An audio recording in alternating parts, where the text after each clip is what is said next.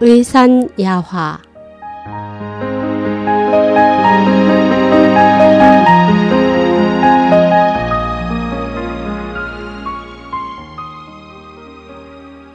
오토바이가 준 교훈 글 자선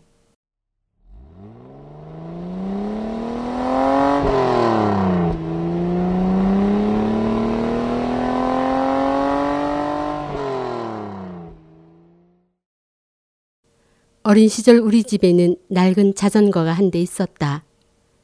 작은 오빠는 낡은 자전거 대신 오토바이가 타고 싶어. 엄마, 오토바이가 사고 싶어요. 라고 말했다. 설거지 하시던 어머니는 좋아. 만약 네 다리가 부러지는 것이 두렵지 않다면 두 대라도 사주지? 라고 하셨다. 작은 오빠는 당황하며 두 대는 필요 없어요. 한 대면 돼요.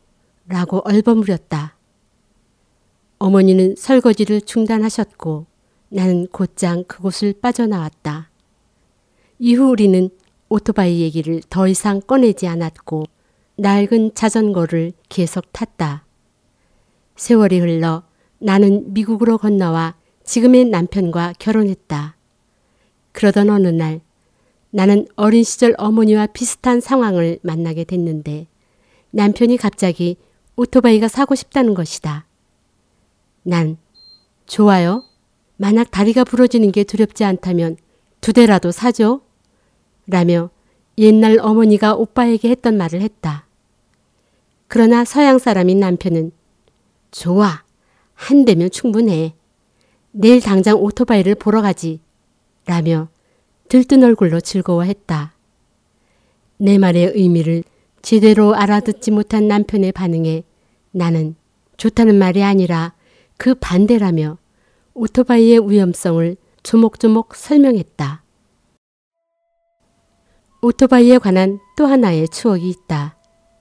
환절기가 되면 감기와 비염으로 나를 찾는 루이스라는 환자가 있었다.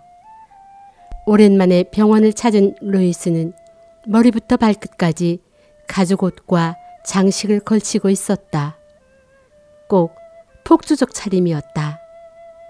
루이스는 약간 흥분한 말투로 오토바이를 타고 세상 견문을 넓히고 싶다고 말했다.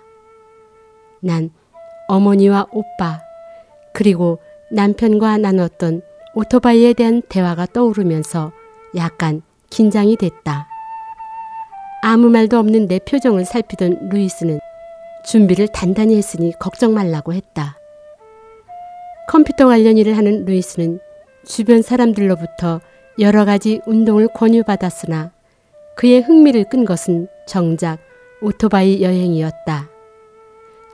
초보자이니 사고가 걱정되기는 하지만 심해봐야 뼈가 부러지는 정도일 것이라며 루이스는 스스로를 안심시켰다. 난 문을 나서는 루이스를 눈으로만 배웅했다. 20여일쯤 지났을까. 루이스가 구급차에 실려왔다. 다행히 생명에는 지장이 없었지만 오른팔 수십 군데가 부러져 팔이 쇠못에 박힌 채 깁스로 완전히 고정됐다. 두 달 후에는 깁스는 풀었으나 팔은 다른 방법으로 고정시켰다.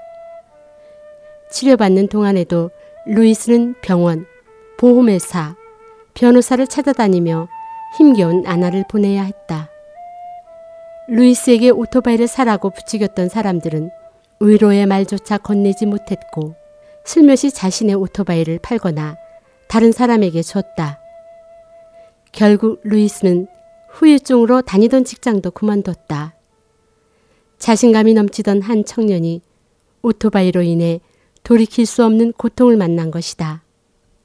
난 어린 시절 작은 오빠와 어머니가 오토바이에 관한 대화를 떠올리며 씁쓸한 미소를 지었다.